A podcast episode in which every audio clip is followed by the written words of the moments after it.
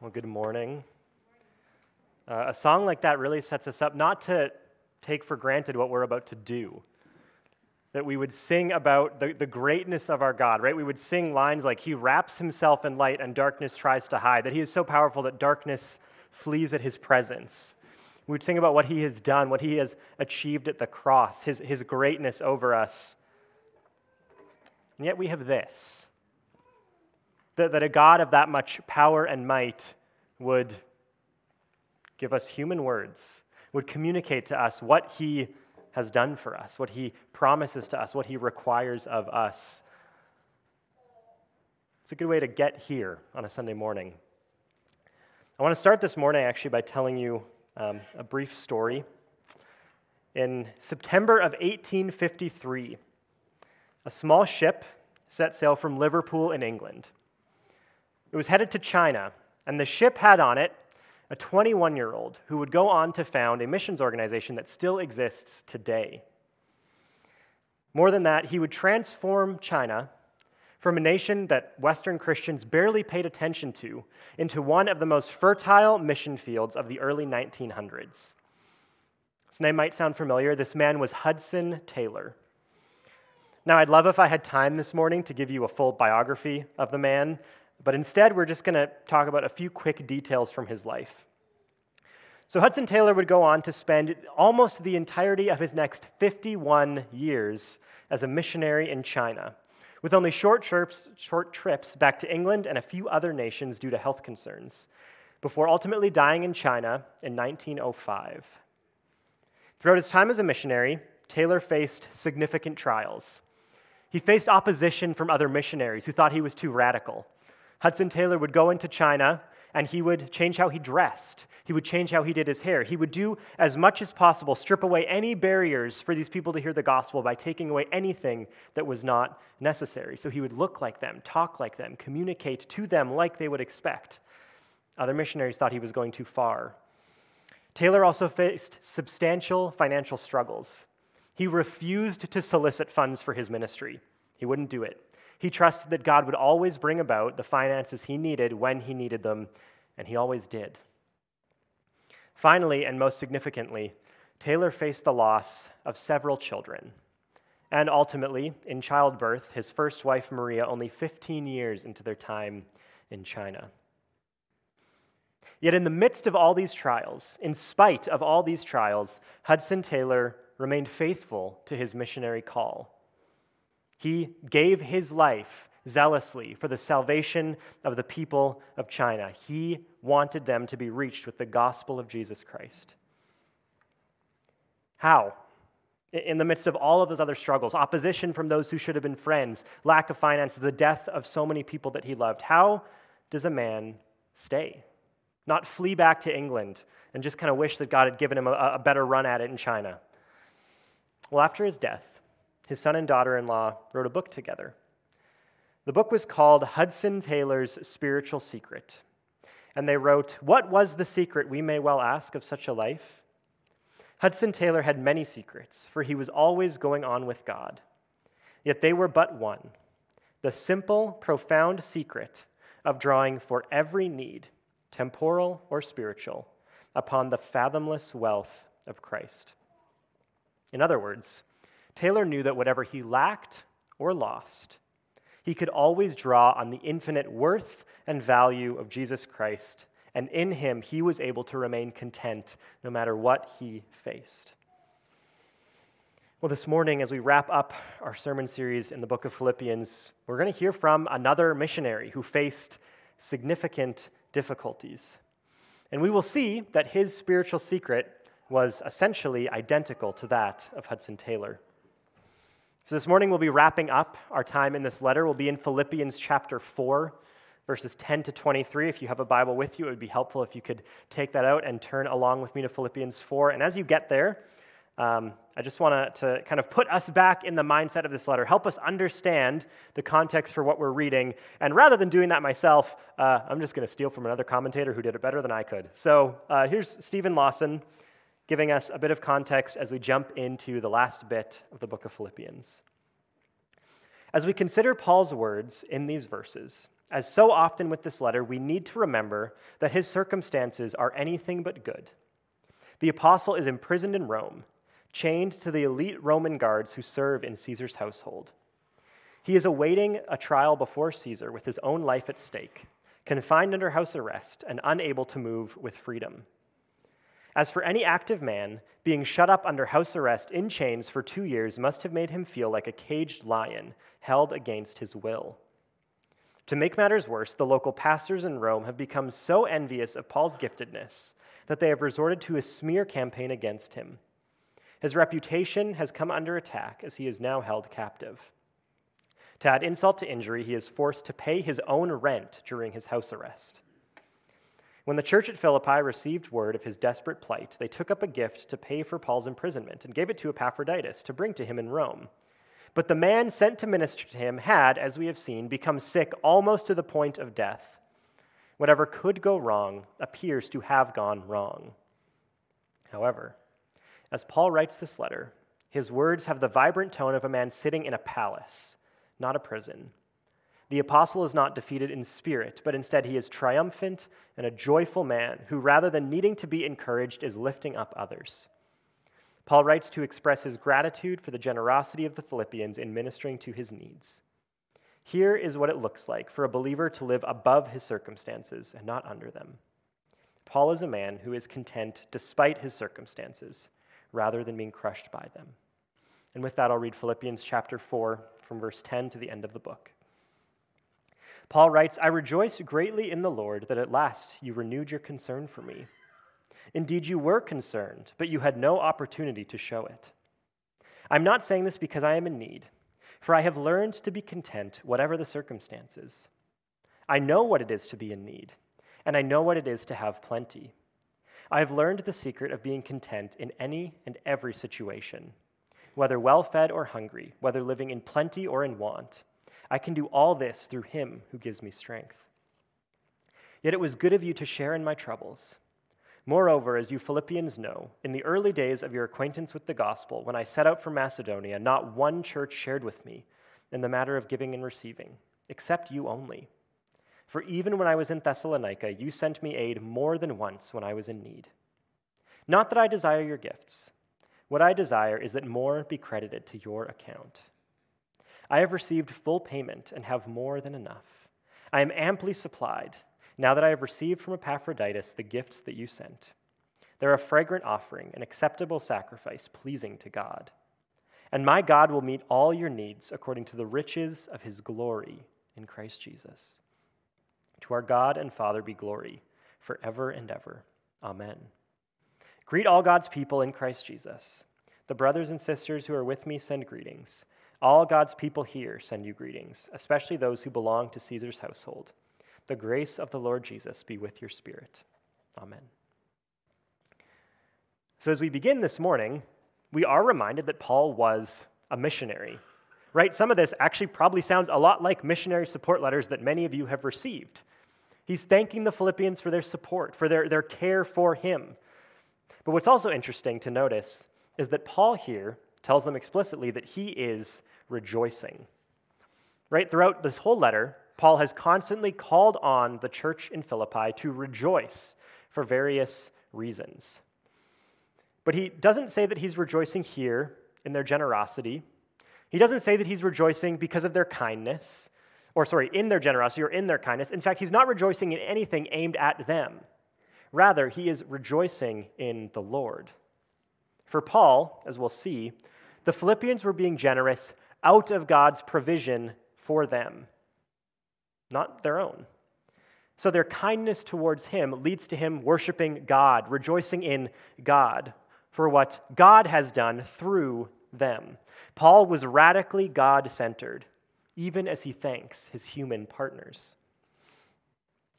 Maybe another difference between this and normal support letters that we've been used to receiving Paul explicitly tells the Philippians that he doesn't actually need anything. He doesn't need any more support. He's not looking for more support from them. But we see that it's not necessarily because he has everything he needs, but rather it's because he has learned that whatever he has, he can remain content. That word content is really interesting. This is the only place in the entire New Testament where we see the Greek word translated here as content. It seems like Paul is actually stealing this word from the Stoic philosophers of his day. So, Stoicism was a school of thought very popular in ancient Rome, uh, which essentially taught that the highest aim of the human life was to remain calm and steadfast in the face of whatever life brought. Really, you could actually translate this word here as self sufficient. But it's clear from the rest of the passage that Paul is not talking about some kind of bold self reliance, it's something else.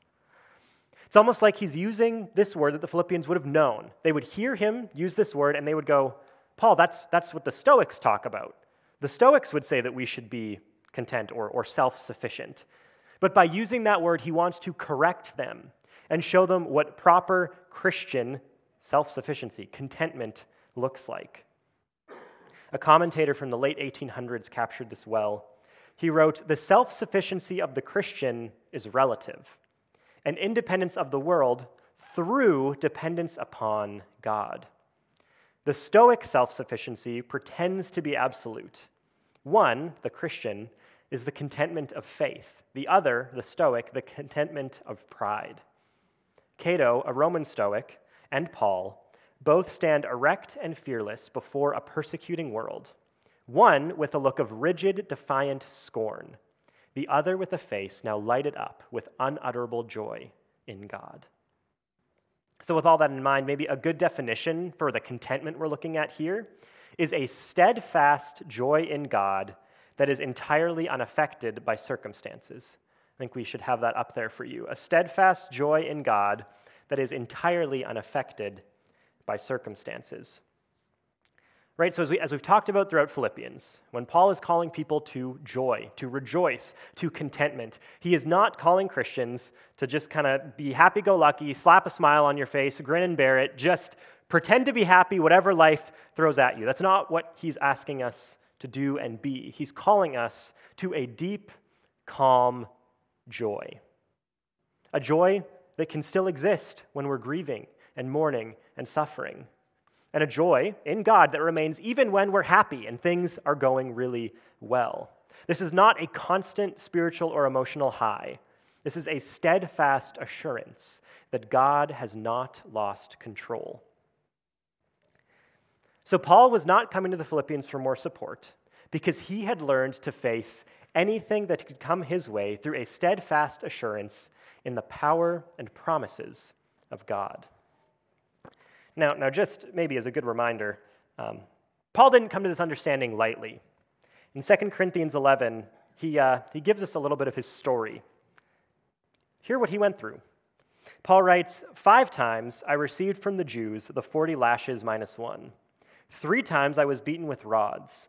Once I was pelted with stones. Three times I was shipwrecked. I spent a night and a day in the open sea. I have been constantly on the move.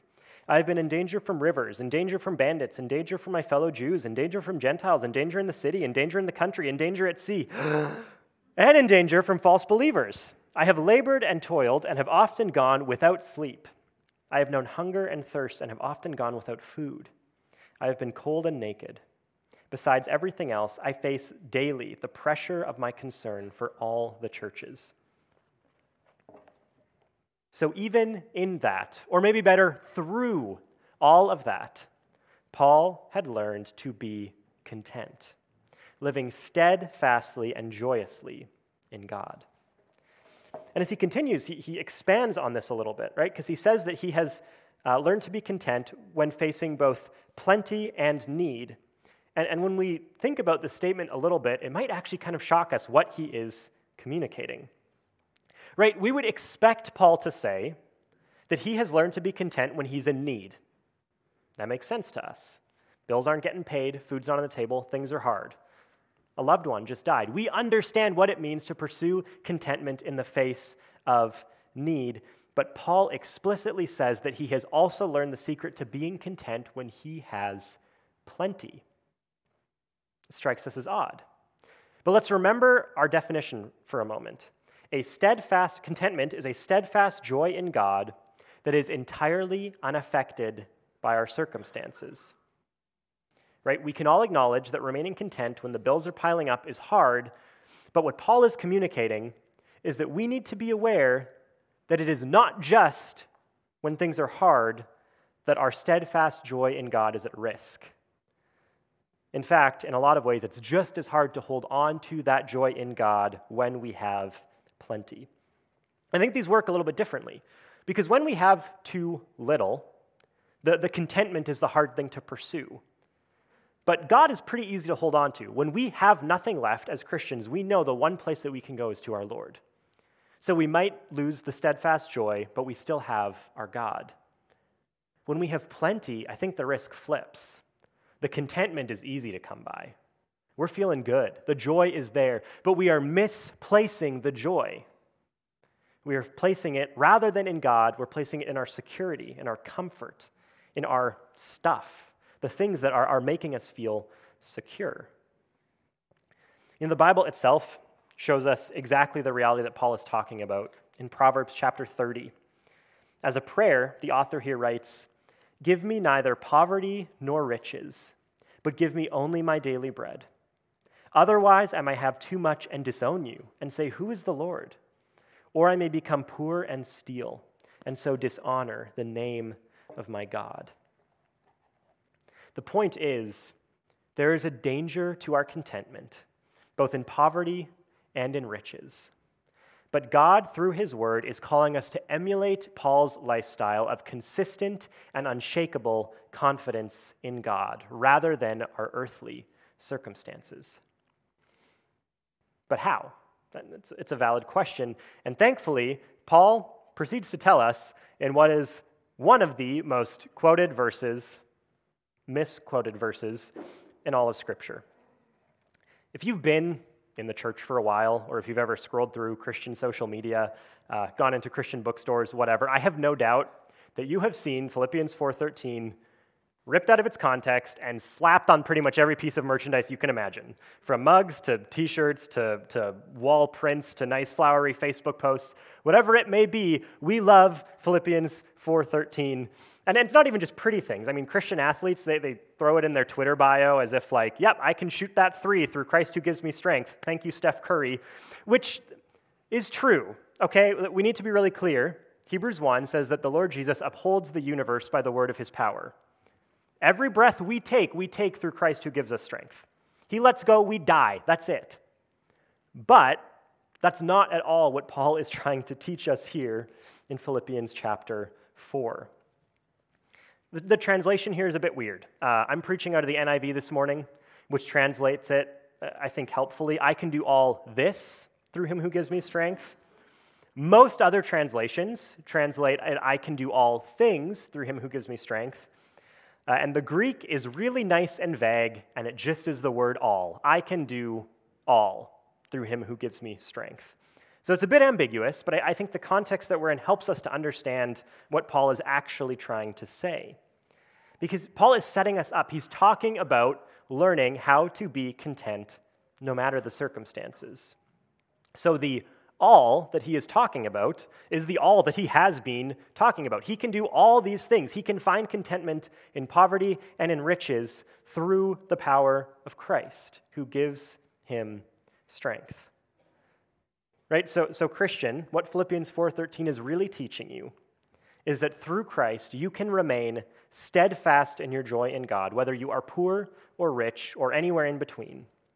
The Lord Jesus enables us to live joyful lives unaffected by our outward circumstances. To which you may rightly ask, okay, great, Daniel. Th- those are some really nice sounding religious pleasantries. That, that sounds really good. What does that mean?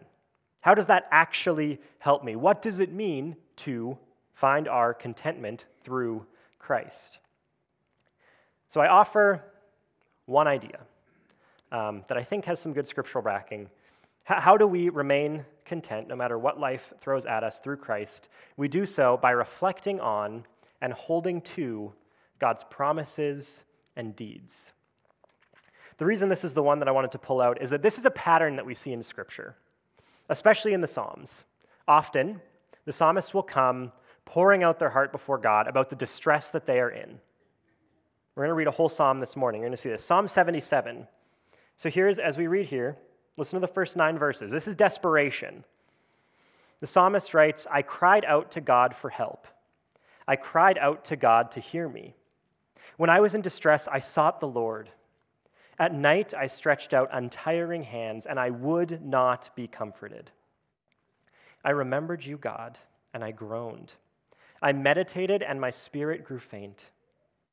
You kept my eyes from closing. I was too troubled to speak. I thought about the former days, the years of long ago. I remembered my songs in the night. My heart meditated, and my spirit asked, Will the Lord reject forever? Will he never show his favor again? Has his unfailing love vanished forever? Has his promise failed for all time? Has God forgotten to be merciful? Has he in anger withheld his compassion? We hear the desperation of a human being brought, brought to the very edge, at the point of doubting if God is even going to keep his promises anymore. But what does he do? In the turn in verse 10 Then I thought, To this I will appeal, the years when the Most High stretched out his right hand. I will remember the deeds of the Lord. Yes, I will remember your miracles of long ago. I will consider all your works and meditate on all your mighty deeds. Your ways, God, are holy. What God is as great as our God?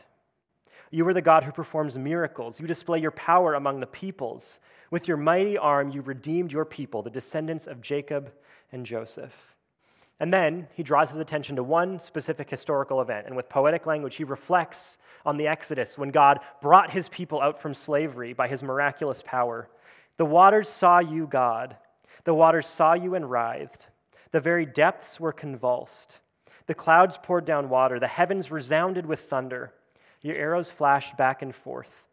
Your thunder was heard in the whirlwind. Your lightning lit up the world. The earth trembled and quaked. Your path led through the sea, your way through the mighty waters, though your footprints were not seen. You led your people like a flock by the hand of Moses and Aaron. So the psalmist calls out in his distress, and the Lord hears it. He's not scolded for being honest. And, and being in that place where finding steadfast joy in God is hard. But in the midst of it, he turns and he reflects not on his own character, not on the good things that he has done that God should repay him for. Instead, he looks back on what God has already done for his people. He remembers the past and he looks forward to God's promises in the future.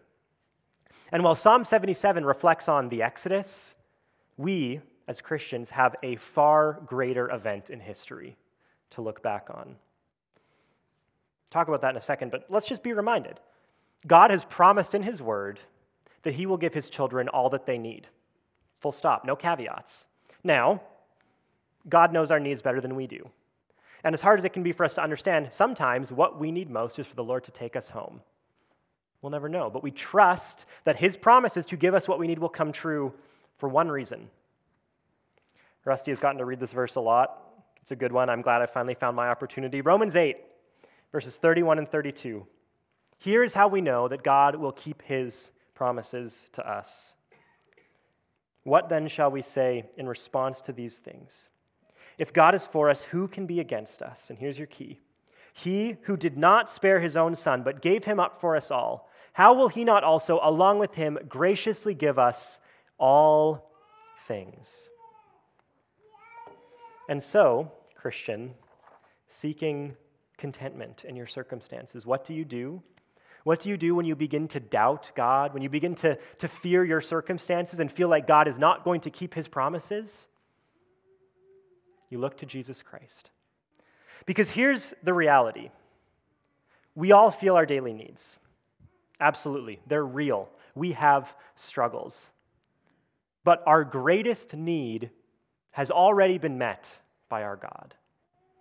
He made us for relationship with Him and we gave that up. We broke it. We willfully rebelled against his good commands, and we shattered the relationship that he had built us for with him.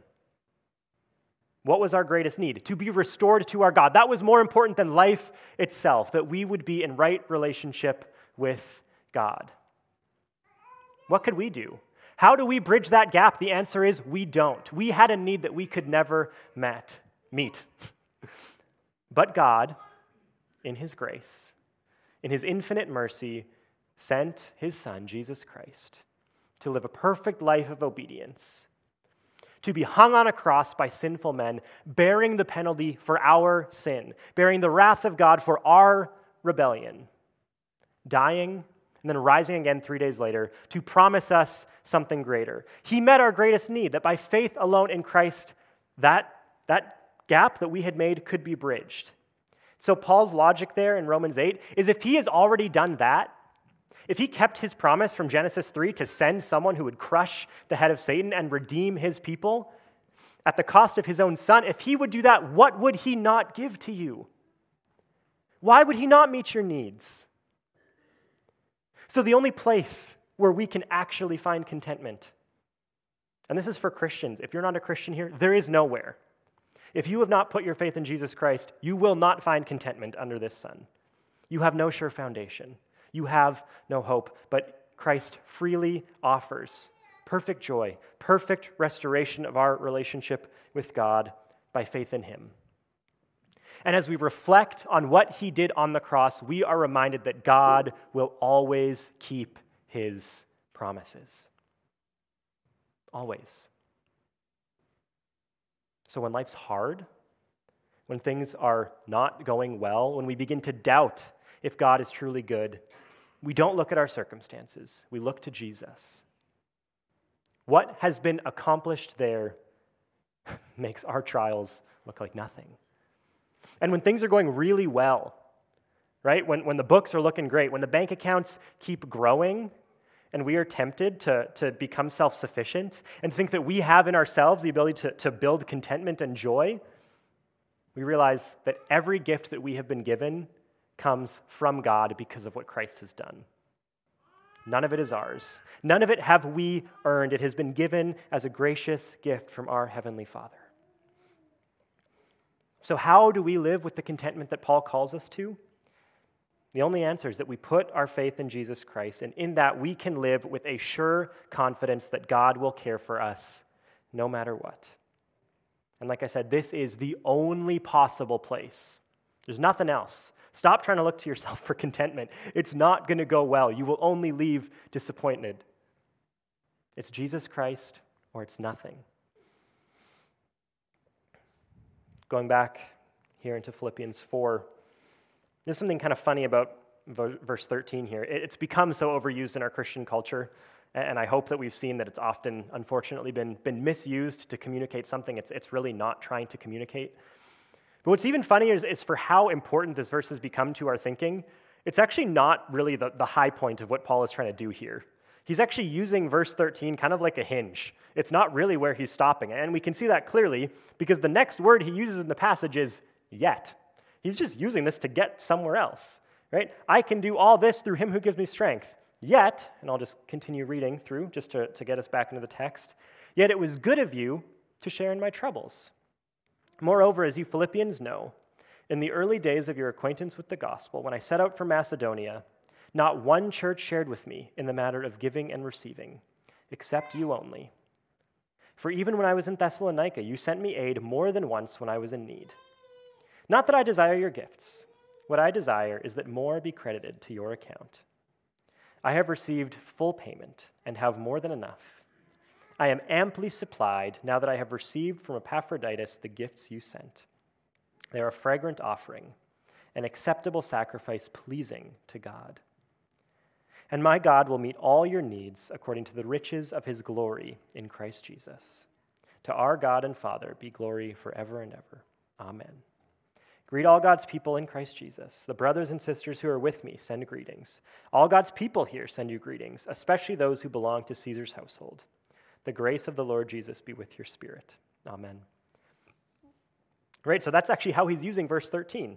He's thanking them for their, for their support, He's noting that he wasn't actually seeking more because he has learned to be content with whatever has come, because he has learned to lean on the Lord regardless of his circumstances.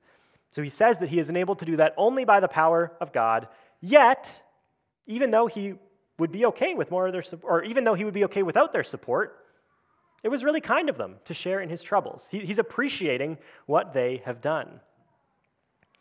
Now, sometimes the last verses of these letters and the end of the New Testament can feel a bit like throwaway verses, right? Lists of names, you know, a couple statements that don't really apply to us. You greet one another with a holy kiss, no thank you. We just kind of can ignore the last little bit. I don't want us to do that this morning. I actually want us to see three things in these last verses of the book of Philippians.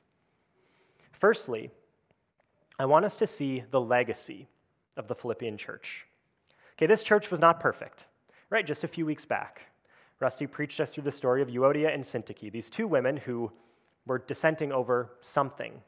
And in their feud, were, were harming the ministry of the gospel.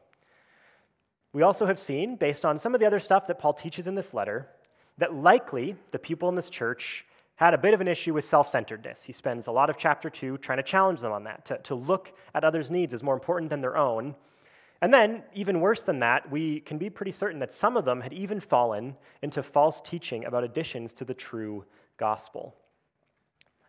Yet, even though this church was not perfect, for 2,000 years now, Christians have read Paul's praise for this church for being one that was serious about funding the advancement of the gospel. What a beautiful thing to be praised for. Right? I, I mean, okay, let's be honest. New Life Church, not a perfect church.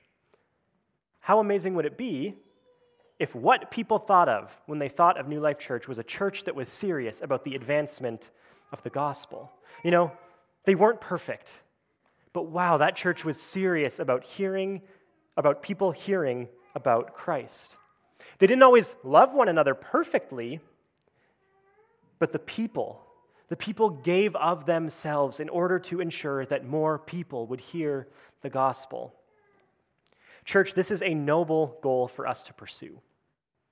Because realistically, all of us at all times, and this church as an organization, must guard against the temptation to turn in on ourselves to use our resources for ourselves, to, to, to make our building bigger and, and prettier and bolster the things that we can do here, and neglect looking outside these four walls to reach more people with the gospel. And we do the same thing with our own personal finances.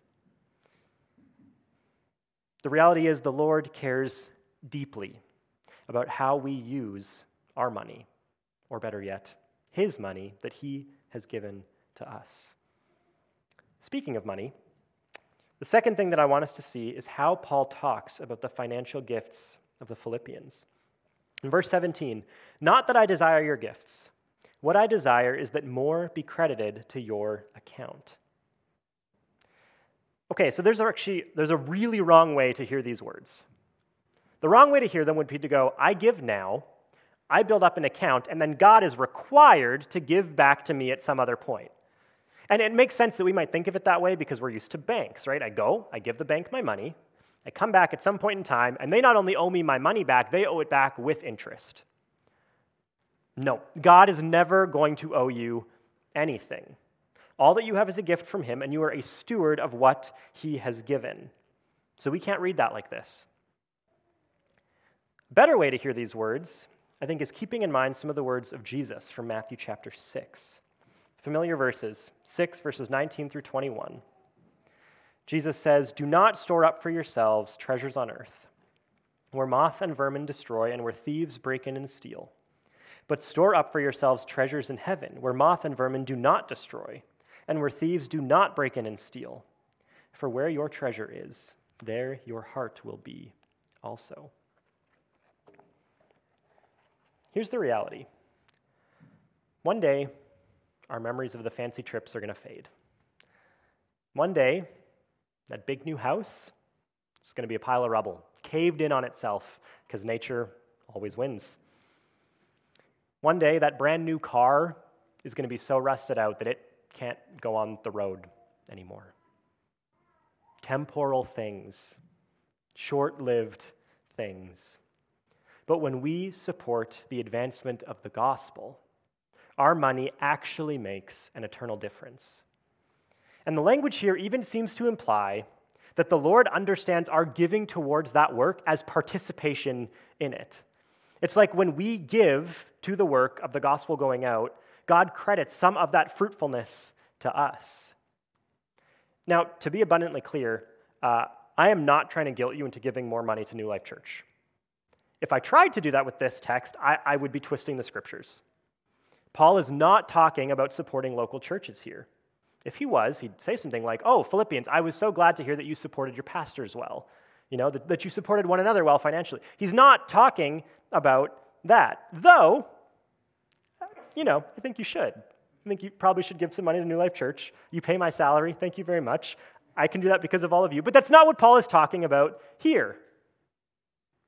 I mean, yes, we help support the advancement of the gospel, but it's a different thing. Um, what I'm actually trying to say to you is Paul is not saying, give more to your local church here. He is saying that when we generously contribute to gospel advancement, God credits some of that fruitfulness to us. Paul is talking about supporting missionary efforts. Paul is talking about supporting the planting of churches. Paul is talking about the gospel going out to the ends of the earth. That is how he is crediting the Philippians for using their finances here. And beautifully, those gifts, Paul says, are a sweet smelling sacrifice to our God. Takes the language from the Old Testament of, of the sacrifices that were offered on the altar, and they would go up before God as a sweet smelling sacrifice which the New Testament steals that language and talks about our prayers the same way. Right? So when we give to God, we, we honor Him. It's, it's, it's a way of essentially making Him something that smells really good. It's pleasant to Him when we give towards the advancement of the gospel. More than that, as Paul is speaking of their generosity, he assures the Philippians that just as God has provided for all of his needs as a missionary, he will provide for all of their needs. God's special provision Paul is being clear, is not just for missionaries, it's for all of God's people. Finally, thirdly, the last thing to notice I want us to see the greeting here at the end of the letter. It's really interesting that Paul sends greetings from those who belong to Caesar's household. Now, this is almost certainly not members of his family. More likely, it was members of Caesar's staff. But the important thing to realize is that there are people in Rome who are Christians. Because the only reason that Paul is in Rome sharing the gospel is that he was hauled out there as a prisoner. As he wraps up the letter, he's essentially showing the Philippians hey, look at the fruitfulness of the money that you have given towards what I have done. There are Christians in Caesar's household now because of your support for me. We really see here a beautiful picture of a commitment to evangelism in the face of trials and a beautiful to display to the Philippians of the people that have been reached in part because of their gifts to Paul. So, as I close this morning, uh, I want to address maybe some, some potential thoughts that are, are running through some of your heads right now. Uh, first, there's probably some of you who are, who are mad at me. Um, you feel like I or the Bible have challenged your lifestyle, have challenged the way that you use your money. So, I want to be clear this is a conscience issue. The Bible in the New Testament gives pretty much one standard for the finances of a Christian, and that is sacrificial generosity. How that works out in your own life, it's not up to me to tell you. That's between you and the Lord to determine what sacrificial generosity is. But what I would say, if you're feeling mad about having that button pressed, don't ignore that feeling. Take that to the Lord, take that to His Word, take it to Him in prayer, and seek out if that's conviction, that maybe the Lord is calling you to change how it is that you choose to use your money. Second potential response some of you might feel dejected and upset because you want to be generous in this way. You hear Paul talking about the, the crediting to their account and the sweet smelling offering to God, and you wish that you had more to give. But you're at a point where, where to give any more would be potentially a death sentence. You wouldn't be able to afford basic necessities. To you, I say, remember the story of Jesus seeing the woman at the temple. All these people flowing in with their, their big gifts, and this one elderly woman, this widow, comes up and she drops two small coins in the offering box. And Jesus says to his disciples that she has given more than anyone else because she gave out of what she had. The Lord is not calling you to give out of resources that you do not have. Under the new covenant, we are not called to give any specific amount or any specific percent. The Lord sees your heart, So be generous in the ways you are able. And he has shown us that he credits that as being as good, if not better, than the gifts from people who can pour out thousands and thousands to support these things. Third possible response some of you may know you are Christians, but you find this commitment to be impossible, this commitment to contentment, to, to seeking joy in any circumstance. I wish I could offer you a perfect solution, just like a ni- nice one size fits all, go do this, and, and it will be easier for you. I can't do that. What I would encourage you to do, what has been helpful for me and helpful for others who I've talked to, is to spend time reading and meditating on the work of Christ. Don't turn yourself more inwards. Please, please do not just, again, try to smack a smile onto your face and just fight through and, and grit your teeth and hope that by your own strength that you can do this because you can't. You don't have the strength to pursue this contentment. Meditate on and read about the work of Jesus Christ and pray that the Lord would give you a sure confidence in the other promises that come when you put your faith in Him. Finally, some of you may have heard me talking about what we believe as a church, what we believe that we have in Jesus Christ earlier in this message. Maybe you've never heard that before, or maybe you've heard it and never believed it, um, or maybe you think I'm crazy and want to come argue with me. Any of those are, are good responses. I would take that. Come and talk to me. Uh, I trust that if something is prodding inside of you right now about these things that I've said, that's the Lord working and calling you to Himself. So I'm just going to be standing here, front of the stage, just hanging out for a little bit after the service come chat with me. I'm, uh, I would, would be a joy to do that. And I really do trust that if you are feeling that draw, that is God working in you.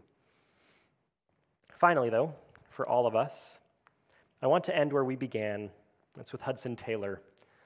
I was looking up some of the things that he said and wrote and came across two different quotes that I think, if we mash them together a little bit, uh, help serve as a really good end to what we've talked about this morning.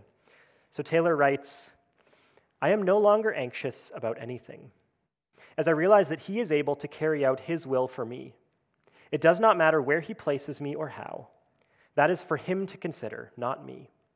For in the easiest positions, He will give me grace, and in the most difficult ones, His grace is sufficient. And then he also says, God is not looking for men or women of great faith. He is looking for common men and women to trust His great faithfulness. Let's pray.